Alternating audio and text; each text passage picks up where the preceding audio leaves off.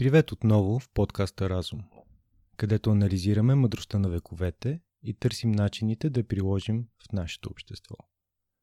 Пандемия, карантина, социална изолация. В последните дни чувате тези неща хиляди пъти и ако сте като мен, трудно можете да се концентрирате върху нещо друго. Какво да правим, се питаме, и отговорът, който едва ли очакваме мийте си ръцете. Ще ви разкажа една глава с малко мои бележки от книгата на Джон Дюрант Парио Манифест. Древна мъдрост за здраве през целия живот, която може би ще хвърли малко светлина върху този древен, мистериозен и позабравен ритуал и причините той да е толкова ефективен. Ако сте искали в тези смутни времена да се обърнете към Библията в търсене на мъдрост – следващите минути предлагам кратък наръчник къде и какво да четете. И така, Йоан, глава 1, ред 1. В началото беше Словото, и Словото беше у Бога, и Бог беше Словото. Джон Дюрант, Палио Манифест, глава 4, Мойсей, микробиологът. Над половината от световното население изповядва една от Авраамовите религии и всичките почитат една фигура като велик пророк. В юдаизма го наричат Моше. Той е великият учител, законодател и най-важният пророк. В исляма го наричат Муса, а Коранът го споменава повече от всяка друга личност, включително Мухамед. А християнският Нов Завет се отнася до един човек от Стария Завет повече от всеки друг – Моисей. Въпреки, че фигурата на Моисей лежи в основата на цивилизацията, мъжът Моисей е загадка. Няма нищо, което да сочи за съществуването му, предшестващо библейския разказ. Той е предполагаемият автор на първите пет книги от Стария Завет – Битие, Изход, Левит, Числа и Второзаконие, които колективно се наричат Петокнижие или Тора. Книгите всъщност са написани от множество автори – включват истории, заимствани от съседни култури. Понякога се разминават с най-добрата версия за епохата и са били съставени дълго след като Моисей най-вероятно е живял. Погледнато в тази светлина, историята на Моисей е повече от историята на един човек. Това е колективната памет на хората от половината свят. Ето обобщение. Битие разказва за създаването на света. Адам и Ева, грехопадението и проследява предците и потомците на легендар... легендарния патриарх Авраам. Изход започва с робството на евреите от фараона в Египет. Но Бог, действай, действайки чрез Моисей, поразява Египет с поредица от 10 опустошителни бедствия. Еврейският народ не е засегнат от тези чуми. Фараонът най-накрая ги пуска и Моисей извежда еврейския народ от Египет. Левит, числа и второзаконие описват пътя на евреите обратно към Израел, обещаната земя. Докато се скита в пустинята, Моисей общува с Бога и дава на еврейския народ закони, които трябва да следват. Колективно тези закони са известни като Моисеевия закон, който включва много повече от известните 10 Божии заповеди еврейските учени изборяват 613 такива. 248 казващи какво да правим и 365 казващи какво не. С хиляди тълкувания и важни последствия за ежедневния живот. За живия живот. Много любопитно е, че една от тези заповеди нарежда на еврейските свещеници да мият ръцете си една от най-простите и най-ефективни форми на хигиена, открити някога. Точно в този момент в историята, в който заразните болести се разгарят. И тази заповед идва точно след като еврейския народ се отличава в Египет като неприкосновен от чума. Бягството от Египет също е и моментът в историята, в който еврейският народ преминава от живот като пастири, животновъди, към градски обитатели. Ако има един народ, който не само прави прехода към живот в градове, но и си гради репутация за процъфтяване в тези градове, това са евреите. Еврейската култура е оцеляла над 3000 години, вероятно най-старата неизолирана и до голяма степен запазена култура. Което предполага, че тя съдържа характеристики, които са и позволили да се съхрани през селскостопанската епоха и е помогнал на евреите да се адаптират към живота в големия град. Когато ранните земеделци се заселват в градовете, те се сблъскват с много по-различни предизвикателства за оцеляване, отколкото ловците събирачи. Въпреки, че селскостопанската диета е по-малко хранителна, инфекциозната болест, не диетата, е най-голямото здравословно предизвикателство на епохата. Резултат от това, че за първи път в непосредствена близост живеят голям брой хора и животни. Инфекциозни заболявания като едра туберкулоза, дизентерия, бубонна чума, инфлуенца, морбили, бяс, антракс и гонорея се причиняват от микроби, бактерии, вируси, гъби, протозои и други паразити, повечето от които се прехвърлят върху нас от домашните ни животни. В миналия епизод говорих доста обширно по тази тема. Патогените са отговорни за много повече здравословни проблеми, отколкото обикновено оценяваме. Не само най-малкото бактериите причиняват множество зъбни проблеми, но поне един от 6 случаи на рак световен мащаб е пряко причинен от инфекциозни агенти, включително рак на шийката на матката и стомаха. Както миналия път си говорихме, патогените процъфтяват, когато има много гостоприемници, които да заразят и много точки на контакт между гостоприемниците, за да се разпространят. Нарастващите популации от хора, опитомени животни, паразити и насекоми задоволяват първото условие. Хората, живеещи в непосредствена близост един до друг в ранните градове, с несъществуваща обществена и с лоша лична хигиена, удовлетворяват второто. Историята за изгонването на Адам и Ева, впрочем, е митът за този преход. Цитирам Битие, глава 3. А на Адама рече, за гдето си послушал гласа на жена си и си ял дървото, за което ти заповядах, като казах ни яш от него, проклета да е земята поради тебе. С мъка ще се храниш от нея през всички дни от живота си. Тръна и будили ще ти ражда тя и ще се храниш с полска трева. С пот на лицето си ще ядеш хляба си, докле се върнеш в земята, от която си взет. Защото пръст си и в пръст ще се върнеш. През земеделската революция хората губят своя рай. Раят за патогените става ад за хората. Много от най-ранните инфекциозни болести са доста противни, всъщност по-смъртоносни от техните потомци. Когато инфекциозната болест се разпространява чрез жив, здрав гостоприемник, например инфлуенца, тя често следва един исторически модел. Тя започва като много вирулентна, а след това става по-малко опасна с времето. Този модел се появява, защото най-заразните щамове бързо унищожават своите домакини и по-малко болестотворните щамове стават по-разпространени. Например, не е в интерес на обикновената настинка да убие своя домакин, тъй като мъртвото тяло обикновено не киха и не пипа дръжките на врати.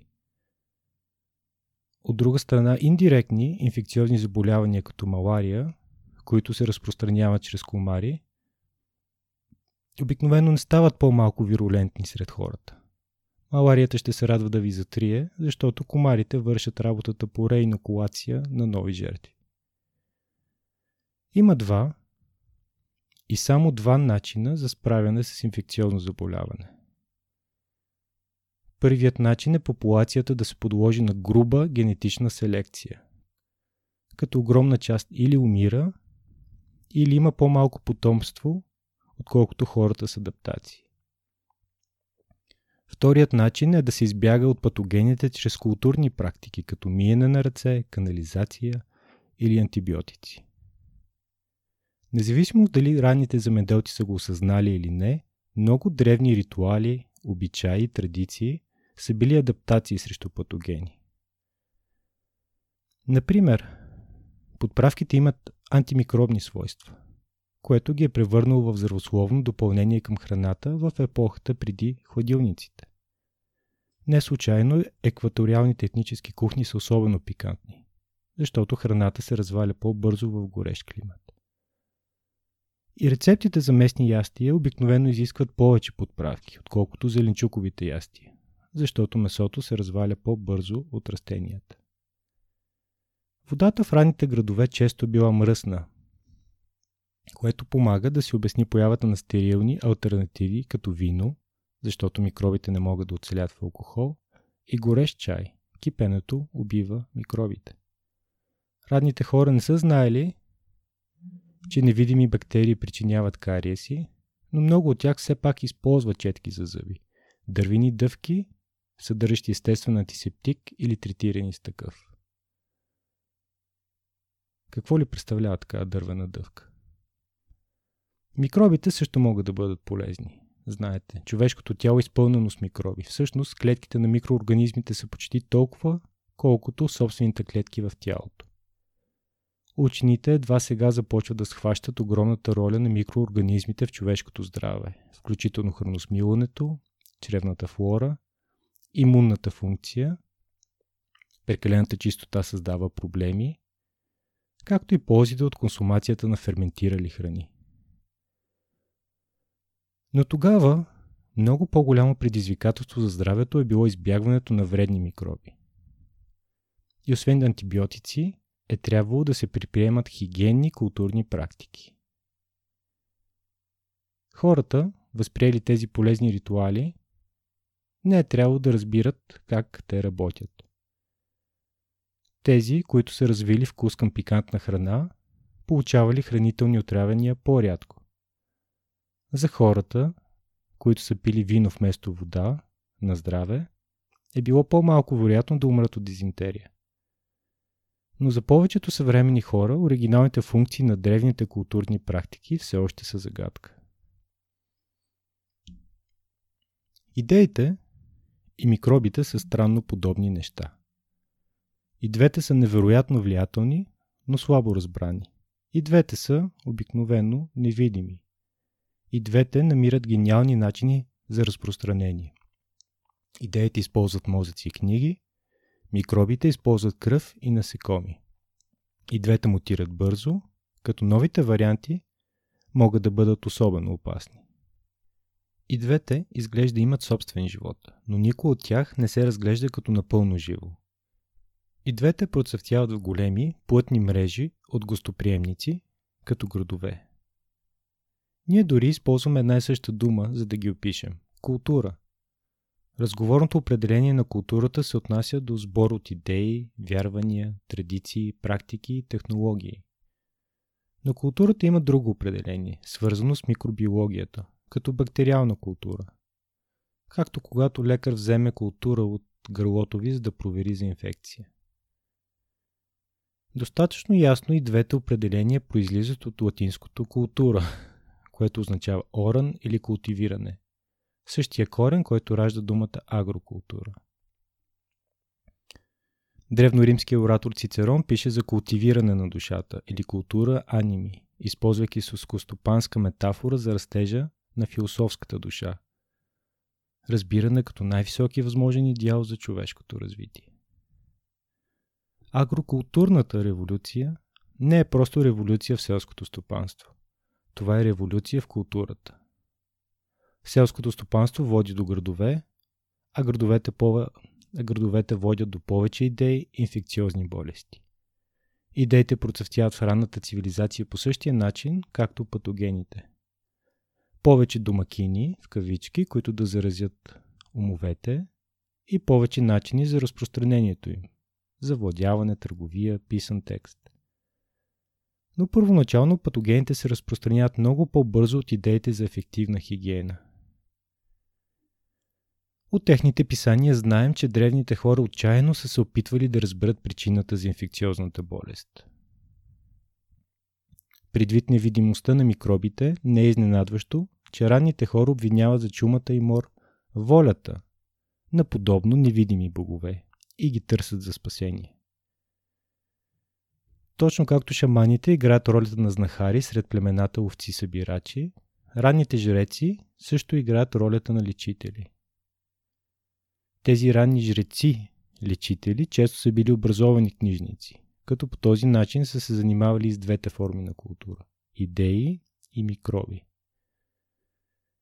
За да научите за свещеническата култура от ранната сускостопанска ера, не е нужно да изучавате древни кости или да получите достъп до рядка колекция от книги.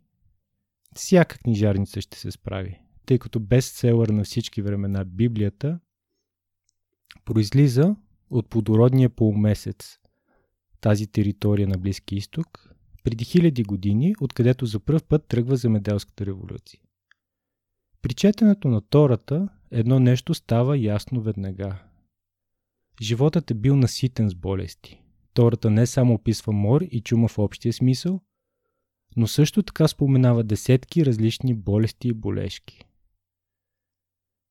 И все пак еврейският народ изглежда по чудо освободен от мор, когато се подчинява на Божиите закони. Тората е категорична по този въпрос. Ако не се починиш на Божиите правила, ще се здобие с ужасен здравен проблем. Цитирам Второзаконие, глава 28. Господ ще те напрати върху Тимор, докле те изтреби от земята, в която отиваш да я владееш. Ще те порази Господ с изтощение, с огница, с треска и възпаление. Има много в закона на Моисей, което остава мистериозно или опровергава простото обяснение. Но е забележително доколко той има смисъл от една единствена гледна точка – инфекциозните болести. Някои от правилата недвусмислено се отнасят до такива, като свещениците изрично играят ролята на лечител. Например, законите относно проказата се четат като медицински текст. Цитирам Левит, глава 13. Говори още Господ на Моисей и Арона, думайки. Кога се появи някому по кожата на тялото ток или лиши или петно и по кожата на тялото му се покаже нещо като рана от проказа, да го доведат при свещеника Ароона или пред много от неговите синове свещеници. Свещеника ще прегледа раната по кожата на тялото и ако космите по раната са станали бели и се вижда, че раната е задълбала в кожата на тялото му, то това е рана от проказа. Свещеника ще го прегледа, ще го обяви за нечист. След което следва дълго предписание на необходимите дейности по лечение и карантина на болния. Въпреки, че съвременното състояние, известно като проказа, не е описано само по себе си, законите помагат на жреците, лечители, да разберат между множество кожни заболявания и да определят подходящото лечение. Приписанията за заразени хора включват научно валидирани начини за спиране на разпространението на болестта. Незабавна карантина, измиване и в някои случаи даже епилация – Законите също така уточняват как да се справят с дрехите или жилищата, пълни с проказа. Облеклата трябва да бъдат поставени по карантина и да се перат. А ако това не успява да спре разпространението на инфекцията, те трябва да бъдат изгорени. Жилищата трябва да се изпразнят, замърсени камъни трябва да бъдат заменени, а стените трябва да бъдат остъргани и отново да бъдат измазани. Ако инфекцията продължи, жилището трябва да бъде унищожено. Далеч отвъд законите за проказата, може да се каже, че бонзаечният, т.е. Моисеевия закон, е обсебен от чистота, като предвижда дълъг кодекс за лична хигиена и обществено здраве, съставля, съставля, съставляващ около 20% от 613 заповеди. Въпреки, че много заповеди се прилагат само за свещеници, практиките често проникват в еврейската култура, изпълнявайки разпореждането. И ти ще бъде за мен царство на свещеници и свят народ. Изход, глава 19. Еврейските учени пишат за значението на ритуалната хигиена в юдаизма от много отдавна. Това е всъщност една от най-старите теми в писмената наука а тясната връзка между физическата и духовна чистота води до религиозната поговорка. Чистотата е близост до Бога. Еврейският хигиенен кодекс се основава на четири основни принципа. Първо, определени хора, животни или неща са по своята същност нечисти. само неорганичната материя, като мръсотията, не прави някой нечист в буквалния смисъл на мръсен. Нечистотата идва от органични вещества, като трупове, телесни течности, насекоми и някои животни. Много случаи това, което евреите наричат нечисто, бихме могли да наречем из думите заразени или болни. Второ, този нечист статус може да се прехвърли чрез физически контакт. По същия начин, по който микробите са преносими, нечистите неща се третират като замърсени или заразни. Трето, нечист човек или предмет може да стане отново чист чрез различни ритуали за пречистване. Сякаш тези ритуали за почистване са в състояние да обеззаразят или дезинфекцират хора или неща. И четвърто, индивидуалната нечистота засяга цялата общност. По отношение на задължителните мерки за обществено здраве, Моисеевия закон, подобно на декретите на съвременното Министерство на здравеопазването със същата абревиатура, се прилага за всички евреи. И текстът изяснява, че колективното поддържане на евреите към него би определил единната съдба на еврейския народ. Много източници на нечистота имат смисъл предвид това, което знаем днес за инфекциозната болест.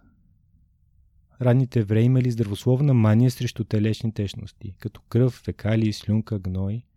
Патогените много обичат да се пренасват телесни течности и гледането на всички такива с подозрение е било много разумно в онази епоха. Яденето на кръв е забранено, Левит глава 7. Телесните изхвърляния, включително сексуални или менструални, правят човек нечист. Левит глава 15. Раждането, което води до голяма доза телешна течност и потенциал за инфекция, също е временно нечисто. Левит глава 12. Тази логика би обяснила и защо е забранено татуирането, както и да се реже храна, когато се скърпи за мъртвите. Пак там, глава 19. Някои от правилата са очевидно неефективни. Докосването до жена с менструация всъщност не предава болести. Но неефективните правила може да са цената на общата мания към потенциални пътища на инфекция и подобно мислене би довело до практики, които са истински хигиенични. Докосването до всякакъв вид труп, човек или звяр, прави някой нечист. Числа глава 19, Левит глава 5. Също така е забранено да се докосват човешки кости и гробове. Числа глава 5.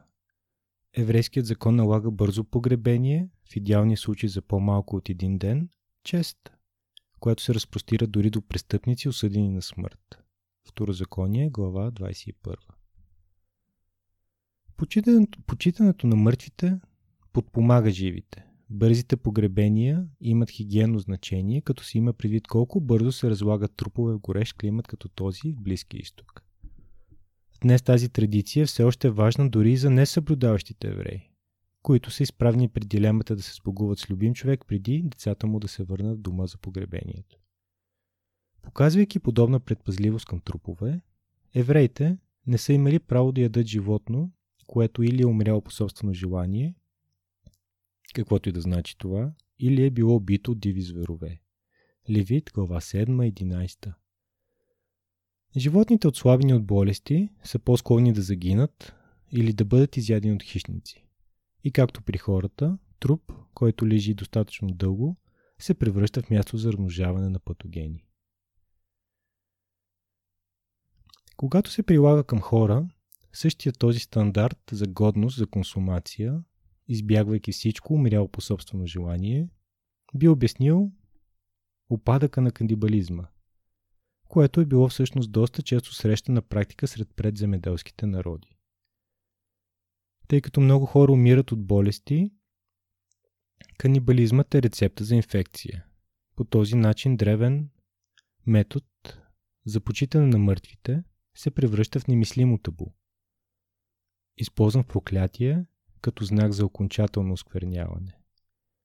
Второзаконие глава 28 и ще ви прочита част от Левит глава 26 проклятието на Бог. Ако и след това не ме послушате и тръгнете против мене, и аз ще тръгна с ярост против вас и ще ви накажа седемкратно за греховете го.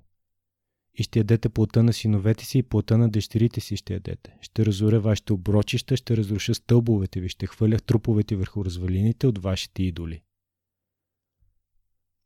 20 век съдържа известен пример за тази динамика. Куру е човешкият еквивалент на болестта на лудата крава, разпространен сред корените новогвинейци, които имат обичай да ядат мозъците на мъртвите си предци. За жертвено клане, т.е. курбан, стават само здрави животни. Левит глава 3. А високият стандарт за жертвоприношенията към Бог става минимален стандарт и за най-бедния еврейн. Резултатът е древна форма на инспекция на храните. Трупът и вътрешните органи трябва да бъдат изследвани за дефекти, признаци на болест или нещо, което може да накара животното да умре по свое желание в близко бъдеще. По-късно в историята, евреите дори нагнетяват белите дробове и ги потапят във вода, за да търсят някакви течове. Показателен признак за туберкулоза. И въпреки това, дори най-добрите части от здрави животни бързо ще се развалят в епоха без охлаждане. Когато евреите правят жертвени изгарания, месото трябва да се яде на първия ден или на втория. А на третия ден месото става гнус в очите на Бог и трябва да бъде унищожено с огън, както казва Левит, глава 7. Втората определя цял хранителен код, кашрут, който уточнява кои храни са годни за ядене, а именно кашер. Най-известните примери са забраните, които изключват свинско месо и миди, но те са само две от многото видове храни, които са определени като нечисти. И по този начин негодни за ядене. Или чисти, т.е. годни. Много от хранителните правила имат доста смисъл в светлината на инфекциозните заболявания. Забраната срещу мишки в Левит глава 13 се тълкува като всеки вид гризач, включително плъхове, които са прословути преносители на болестта. Освен това, почти всички насекоми се считат за негодни за ядене в Левит глава 11. Патогените обичат да се пренасят чрез хапещи членостоноги като комари, бълхи, кърлежи и въшки и насекомите, живеещи около град, вероятно биха се хранили и излюпвали в отпадъци, фекали или трупове. Избягването на паразити и насекоми като чумата, pun intended, би било просто ефективно правило за избягване на инфекциозно заболяване. Няколко видове насекоми, като скакалците, например, все пак се смятат за чисти и по този начин годни за консумация. Левит, същата глава. Въпреки, че това екологично обяснение може да изглежда твърде спекулативно, ползите от наличието на масоядни животни в помещенията не са изненада за една трета от домакинствата. Тези, които притежават котка. Домашните котки произхождат от масоядните африкански диви, които се самоопитомяват, като се впускат човешките градове, за да пируват от градските паразити. Тъй като те предоставят тази полезна екологична услуга, става табу да се яде котешко месо в Древен Египет и много последващи култури. Като изключваме котките от менюто си за вечеря, дори нашата диета, освен тази на ОВ, показва защитата а и здравословната дистанция към вид, който яде вредители. Забраните, които изключват свинско месо и миди, привличат много внимание от учени, които предлагат разнообразни обяснения. Често срещана теория е, че яденето на сурово или недобре опечено свинско месо е добър начин за заразяване с трихинелоза, паразитна болест, поразяваща свинете. Като альтернатива, като се има предвид ефективността, с която хранителните предпочитания отделят инсайдерите от аутсайдерите, кашерът може просто да е разграничил евреите от околните народи, може би любители на свинското. Без да се опитваме да разрешим този дебат, ако това е възможно, струва си да направим няколко наблюдения във връзка с инфекциозните болести и екологията. Черупковите се развалят особено бързо. Като изхранващи се чрез филтриране, те лесно се замърсяват от замърсени води в близост до човешките градове, но и почистват местното водоснабдяване. Дори и днес мидите могат да бъдат опасни. От тук и поговорката срещу ядене на стриди в месеци без Р в името им, което изключва летните месеци. Сядните прасета с радост ще ядат вредители, змии и отпадъци. Плюс това могат да носят по-голям риск от прехвърляне на заболяване към хората, поради основното биологично сходство с нас. Същата причина, поради която свинските органи понякога могат да се използват за трансплантации към хора. И накрая, поразително е, че еврейският диетичен код не казва нищо за нечисти растения. Въпреки, че много видове растения са неядливи или отровни. Този пропуск би имал смисъл, ако една от основните функции на кашрута е да минимизира инфекциозните заболявания. А растенията, поради своята еволюционна отдалеченост от нас, представляват много по-малък риск за заболяване за хората, отколкото животните. Изтънчеността на кодекса на еврейската хигиена при идентифицирането на болести е в синхрон с практическото разбиране за това как се разпространява болестта. Микробите са невидимо малки и намират гениални начини да заразят нови гостоприемници. Чрез директен контакт между твърди предмети, те преминават между течности и дори, и дори летят във въздуха. Всеки директен контакт с нечист човек или нещо прави някой или нещото нечист. Например, ако труп от глизач докосне домакински предмети или попадне в храна или вода, всичко става нечисто.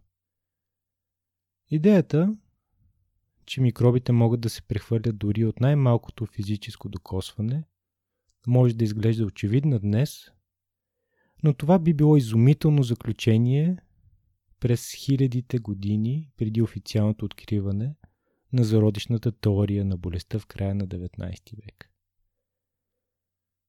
Достойният за Нобел призив да си мием ръцете се прилага при няколко конкретни обстоятелства но в последствие е разширен, за да, повелява, за да повелява, че евреите трябва да мият ръцете си след събуждане, след отиване в туалетната, преди хранене, преди поклонение, след като са били на гробище, след като са били на известно разстояние от труп, след докосване на интимни части и още и още, по списък с определени ситуации в Талмуда.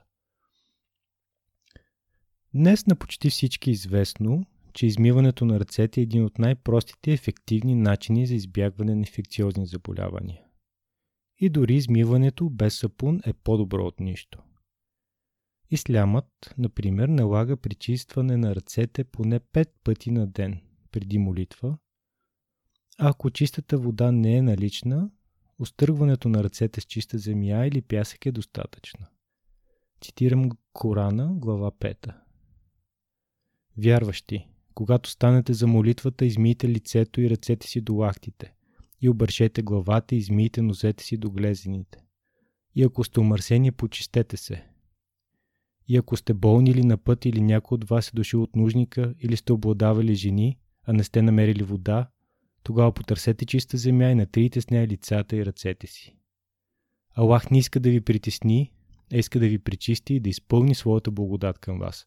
Да носите признателни.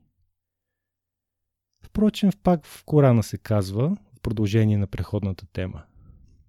Под възбрана за вас са мършата, кръвта, свинското месо и закланото за друг, а не за Аллах. И отдушеното, прибитото, погиналото припадане на мушканото, и от което звяра е ял, освен, което сте заклали още живо според предписанието. Корана добавя и изключение при форс-мажор. А за онзи, който е принуден от глад, без да е склонен към грях, Аллах е опрощаващ, милосърден.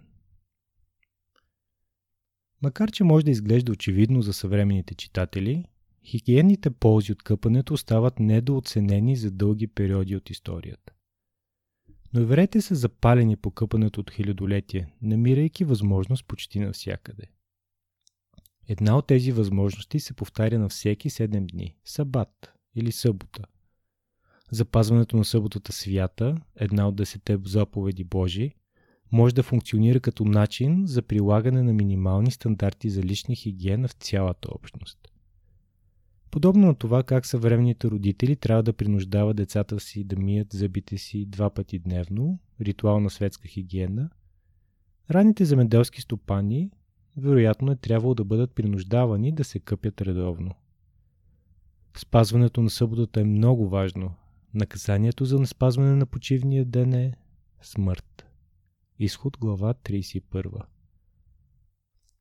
Пазете съботата, защото тя е света за вас, който оскверни да бъде предаден на смърт, който в този ден върши работа, тая душа трябва да бъде изтребена между народа си.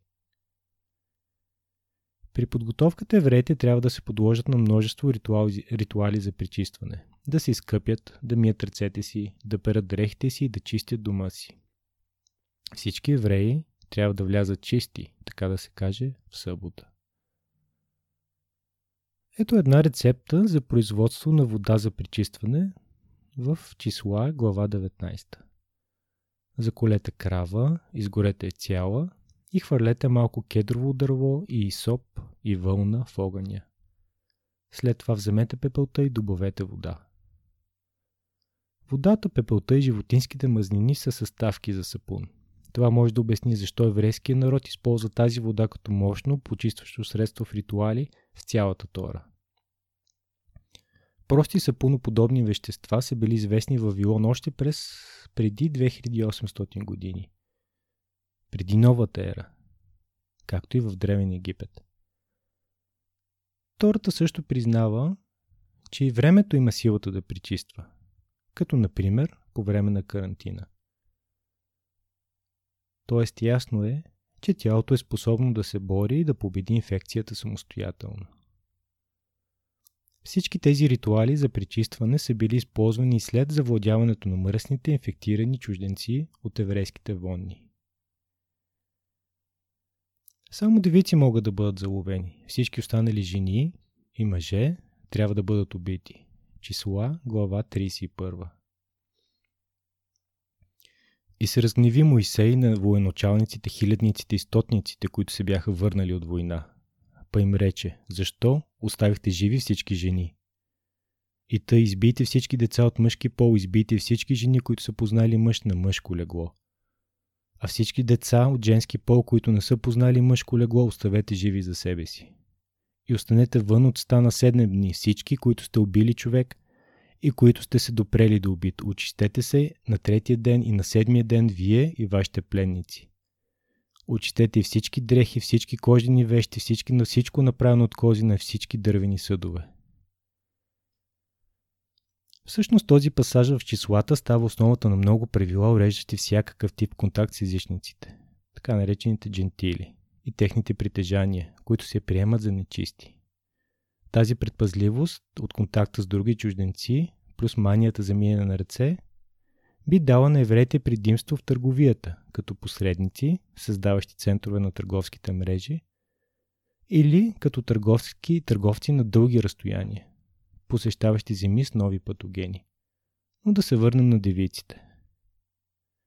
Запазването само на тях до голяма степен елиминира вероятността от заразяване с, с сексуално предавани болести. Болестите, предавани по полов път, със сигурност съществували преди земеделската революция, но след нея стават по-многобройни и широко разпространени, подобно на всички други видове инфекциозни заболявания. Левит описва такава, за която учените смятат, че е гонорея. Ако не се лекува, гонорея може да причини безплодие при жените и слепота при деца, при раждане. И двете условия се споменават в Библията. Изход глава 23, Йоан глава 9 с известна чистота. Излагането на, пол... Излагането на полови болести, предизвикващи безплодие, би било твърде голяма цена за всякакъв вид сексуално поведение, но по-специално поведение, което повишава риска от инфекция и не носи репродуктивна полза. По-сексуално освободените инстинкти на нашите предци номади по отношение на моногамията през целия живот – биха ги изложили на болести в това ново местообитание, градът. Ранните селскостопански секс култове, от които има повече от няколко, отмират. Религиите, които поставят ограничения върху нашите сексуални импулси, не го правят. Нелечимите вирулентни полови болести са една от очевидните причини.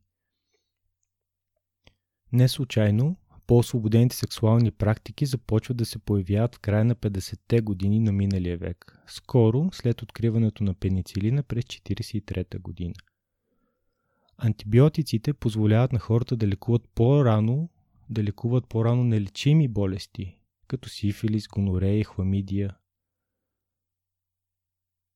Тази сексуална революция не случайно силно се забавя след започването на спин пандемията през 80-те. Ранните евреи не са имали антибиотици или латексови презервативи, но Тората налага други мерки за намаляване до минимум на разпространението на полови болести. Проститутките често носят голям брой преносими болести. И не само на родителите заповядано да предотвратят дъщерите им да станат проститутки, както казва Левит, глава 19, но и на свещениците с висок статус е забранено да се женят за блудници. Левит, глава 21. В допълнение към проституцията, форми на секс извън моногамната или полигамна връзка са низвергнати и изрично забранени, включително предбрачен секс, прелюбодеяние, Левит глава 20, секс между мъже, Левит глава 18, и скотоблюдие, изход глава 22 и Левит, пак глава 18. Тъй като жените понасят по-голяма тежест за здравето от тези полово предавани болести, отколкото мъжете, еврейската жена би спечелила значително тези мерки. Например, преди повече от век лекарите забелязват, че еврейските жени имат особено ниски проценти на рак на шийката на матката. Вторият най-често срещан рак при жените в световен мащаб. Ракът на маточната шийка се причинява от полова болест, наречена човешки папиломен вирус – HPV. Връзката между рака на маточната шийка и сексуалната активност е открита, като се наблюдава, че монахините не страдат от нея, докато болестта е сравнително често срещана при проститутки. По всяка вероятност, еврейските жени през цялата история могат да благодарят на някои аспекти на еврейските сексуални практики за ниския си процент на рак на шийката на матката.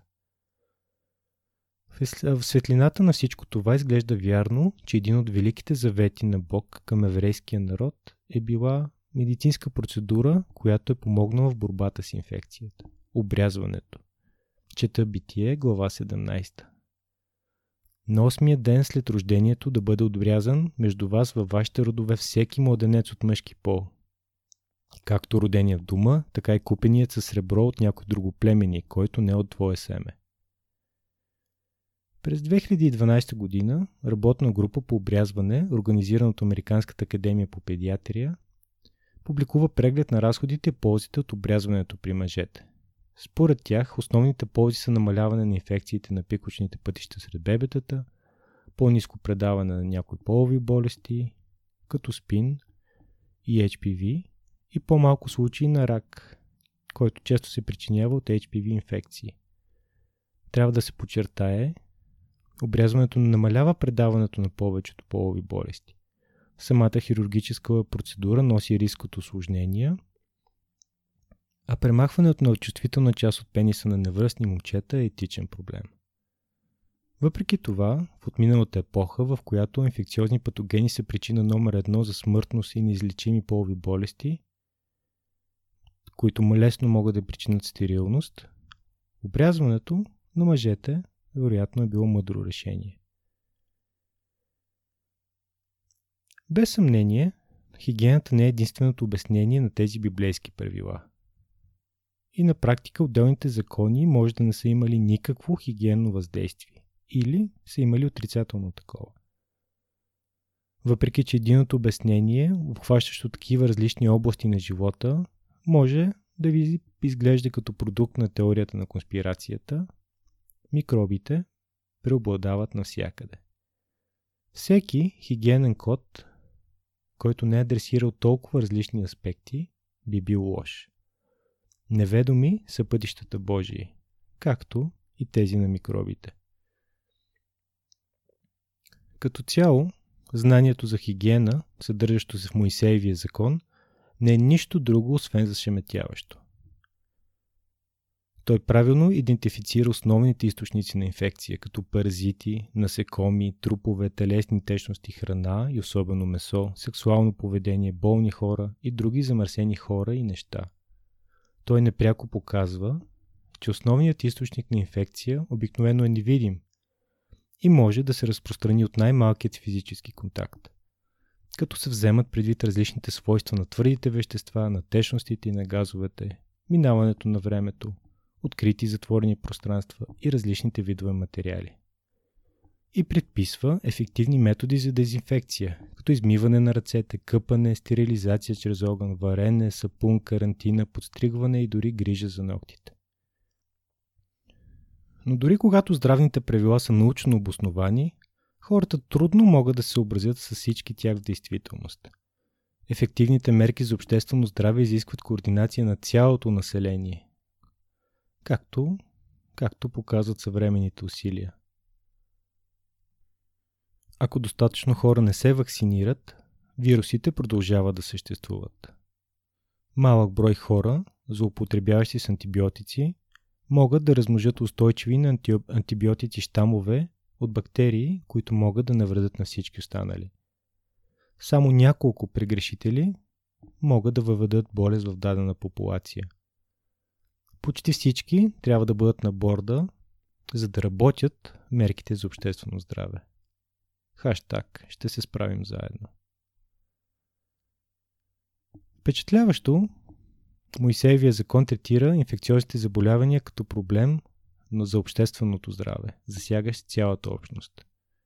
Той прилага задължителни мерки за предотвратяване на разпространението на болести. Чиста вода, туалетни, инспекция на храните, контрол на вредителите, хигиени погребални практики, информирано за полови болести обрязване и кодекси за сексуално поведение. Той прилага и редовно почистване в дома, миене на съдове, пране и къпане в подготовка за съботата и други свети дни. Това са въпроси на живот и смърт за цялата общност, а престъпниците са наказвани строго. Днес много от тези древни традиции или се игнорират, или се подиграват. От същите хора, които мият ръцете си многократно на ден – Използват сапун, къпят се редовно, перат дрехите си, притежават мялна машина, която използва гореща вода, използват презервативи, зависят от чистата вода, изхвърлят човешките отпадъци на далечно място, ядат само месо при минала проверка и не смеят да докосват трупове. И въпреки, че не могат да видят микроби, те имат непоклатима вяра в зародишната теория на болестта. Всички следваме закона на Моисей. Цивилизацията на Моисей днес владее по-голямата част от света по различни причини, но една от тях определено е минато на ръце. Въпрос на култура. Живеем в странни дни, дни на пандемия. Епизодът е записан на 22 март. Експоненциално се увеличават случаите на коронавирус в България, а в последните дни се взимат крути мерки с цел спиране разпространението на епидемията. Ограничаването на свободата на хората е безпредседентно в близката история на България и кризата ще има дългосрочни последствия върху економиката на страната. Пред нас стои тъжния пример на близки държави като Италия, където борбата с тази чума влизима все повече хиляди жертви, а ситуацията не може да бъде овладяна. Европа и светът се променят. Преди дни гледах как Българската православна църква, Българската патриаршия излъчва онлайн молебен срещу вируса в катедралата Александър Невски и показва как дава причастие на вярващите, между които малки деца и много възрастни хора с обща лъжичка. А днес в неделната служба виждам как стотици хора целуват иконата, държана от свещеник. Отче, прости им, понеже не знаят, що правят, си мисля аз. Лука, глава 23. И бих посъветвал тези, които не вярват на съвременната медицина, да потърсят и да намерят същите съвети в Библията. Да намерят смисъл в ритуалите и да им дадат нов. Служба на човека, на обществото, на Бог. Искайте и ще ви се даде. Търсете и ще намерите. С вас беше Димитър Механджиев. До следващия път.